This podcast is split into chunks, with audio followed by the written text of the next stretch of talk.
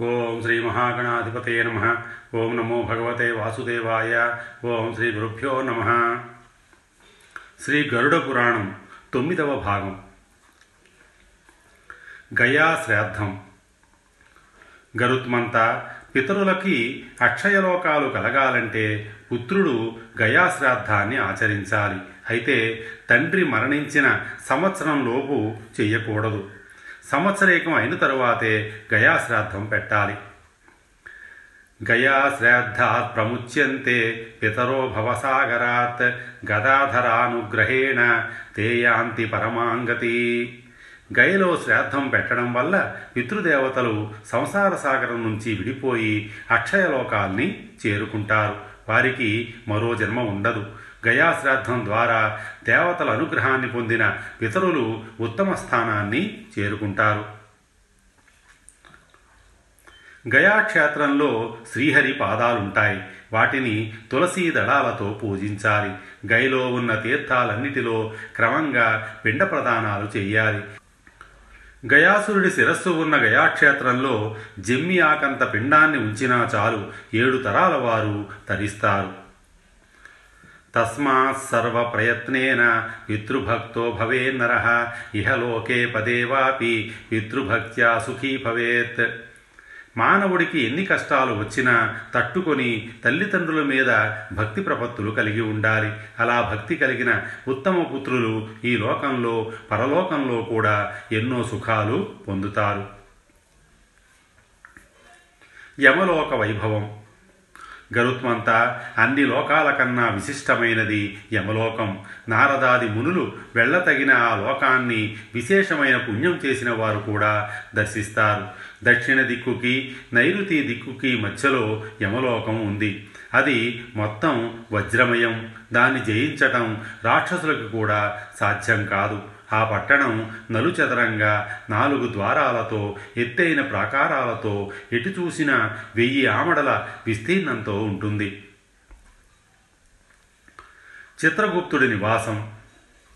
యమలోకంలో ఇరవై ఆమడల పొడవు వెడల్పుతో ఎంతో అందంగా చిత్తగుప్తుడి చిత్రగుప్తుడి నివాసం ఉంటుంది. ఆయన గృహం ఎంతో పటిష్టంగా చుట్టూ ఇనుప ప్రాకారాలతో ఎన్నో వాహనాలతో ప్రాకారాల మీద అందమైన జెండాలతో వైభవంగా కనిపిస్తుంది. ఆ గృహంలో అద్భుతమైన చిత్రాలు రకరకాల సంగీత వాద్యాలు ఉద్యానవనాలు తోటలు రకరకాల పక్షులతో శోభాయమానంగా విరాజిల్లుతుంటుంది.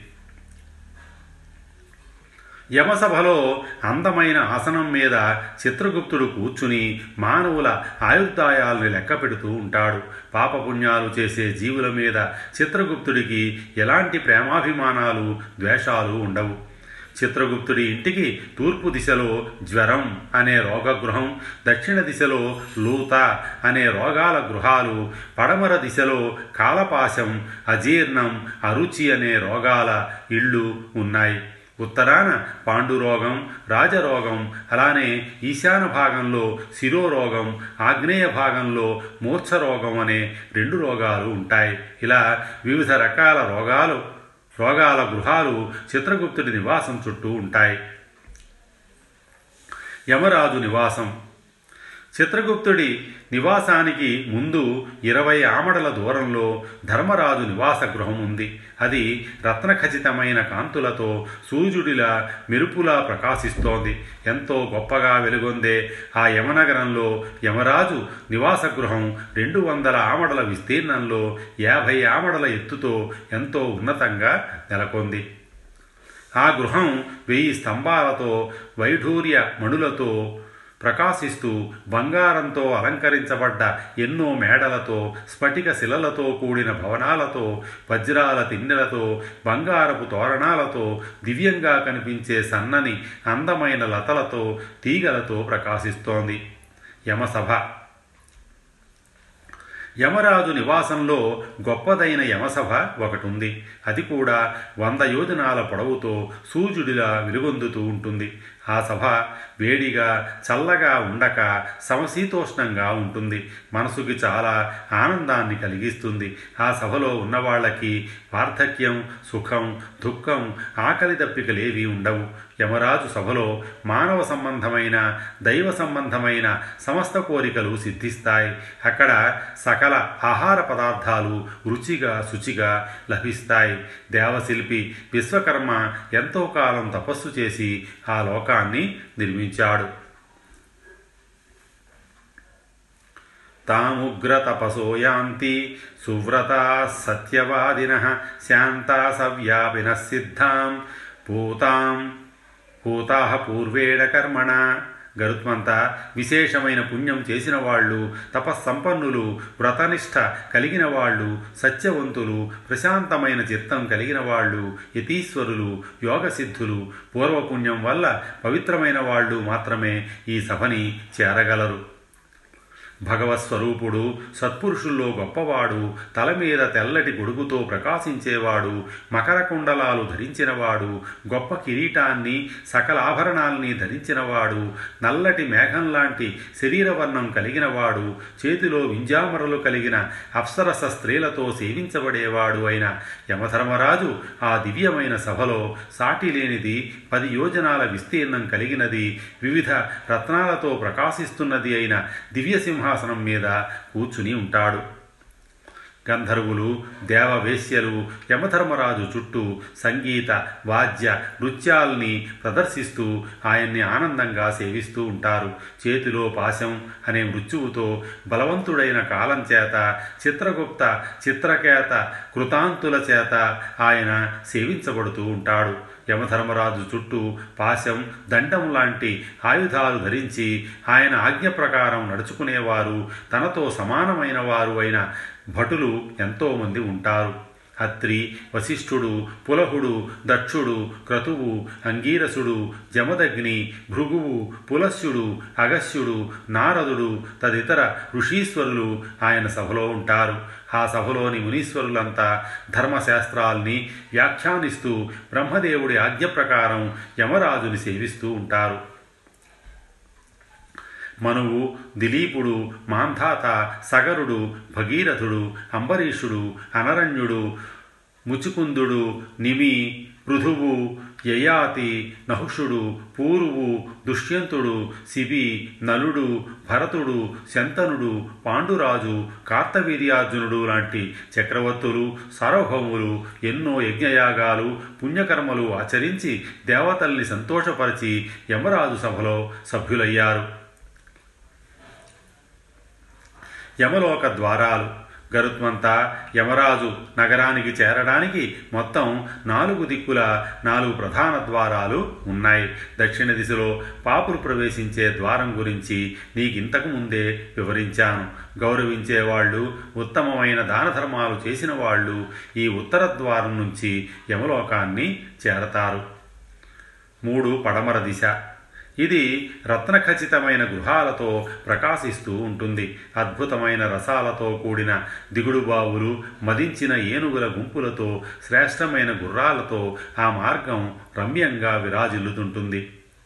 ఆత్మతత్వజ్ఞులు యోగశాస్త్రాన్ని అభ్యసించిన వారు ఇతర దేవతల మీద కాక శ్రీ మహావిష్ణువు మీదే అచంచలమైన భక్తి కలిగిన వాళ్ళు గాయత్రి మంత్రాన్ని శ్రద్ధగా జపించేవాళ్ళు త్రికాల సంధ్యావందనం చేసేవాళ్ళు ఇతరుల సొమ్ము అపహరించని వాళ్ళు సత్పురుషుల్ని సేవించేవాళ్ళు మట్టిని బంగారాన్ని సమానంగా చూసేవాళ్ళు దేవ పితృరుణాల్ని తీర్చుకునేవాళ్ళు దుర్మార్గుల సావాసం చేయని వాళ్ళు బ్రహ్మచర్య వ్రతాన్ని శ్రద్ధగా పాటించేవాళ్ళు పరమ పవిత్రమైన ఈ పడమర ద్వారం నుంచి యమలోకాన్ని చేరతారు.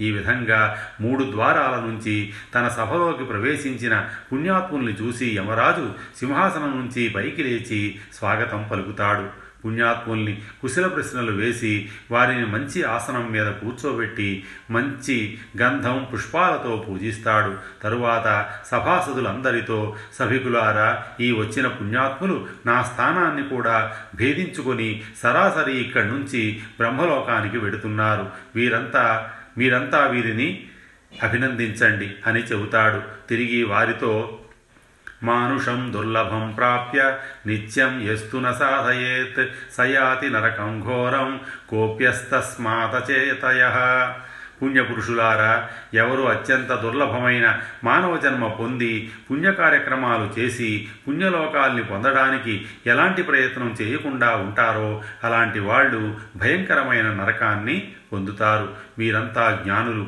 ఈ సత్యం గురించి ఎన్నో పుణ్యకర్మలు ఆచరించి పునీతులయ్యారు అని అంటాడు.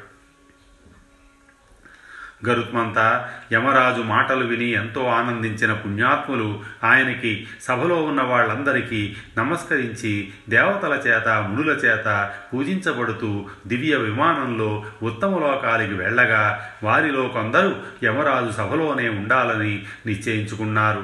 యమసభలో ఉన్న పుణ్యాత్ములు కల్పం వరకు దేవతా సంబంధమైన భోగాలు అనుభవించి తిరిగి మానవలోకంలో పుణ్యాత్ములుగా జన్మిస్తారు. పుణ్యాత్ముల జననం.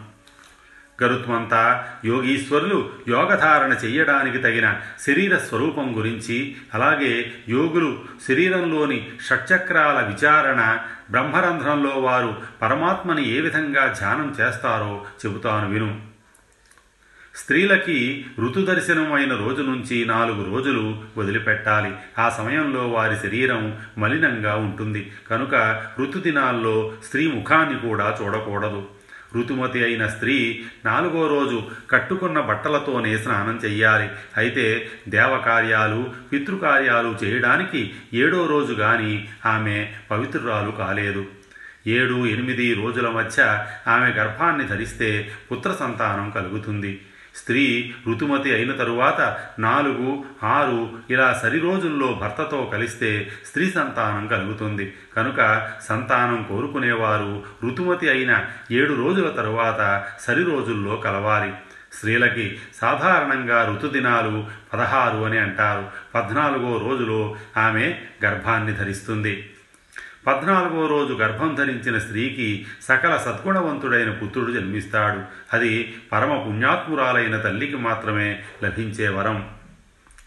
గ్రహాలు ఉచ్చస్థానంలో ఉన్నప్పుడు పుణ్యాత్ములు జన్మిస్తారు. ఆ సమయంలో బ్రాహ్మణులు దానాలు స్వీకరించడం వల్ల శుభ ఫలితాలు పొందుతారు.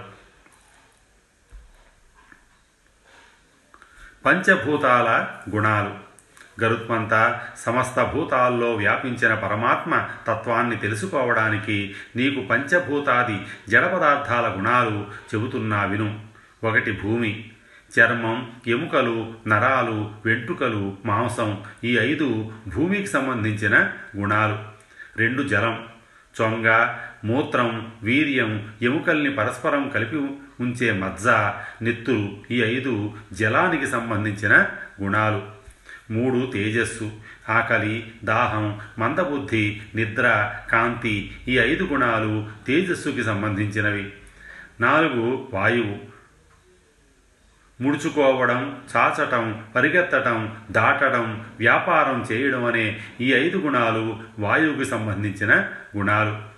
ఐదు ఆకాశం. ధ్వని ఏ రకమైన ఆలోచన లేకపోవడం భ్రమ సందేహం అనే ఈ ఐదు గుణాలు ఆకాశానికి సంబంధించినవి. శరీర స్వరూపం.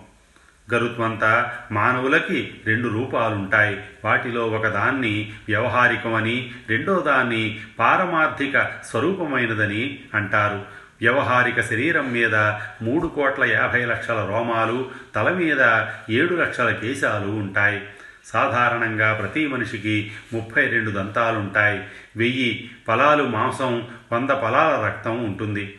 పది ఫలాల మెదడు డెబ్భై ఫలాల చర్మం మూడు ఫలాల మంచి రక్తం ఉంటుంది. శరీరంలో యాభై గురుగింజల ఎత్తు వీర్యం మూడు వందల అరవై ఎముకలు ఉంటాయి.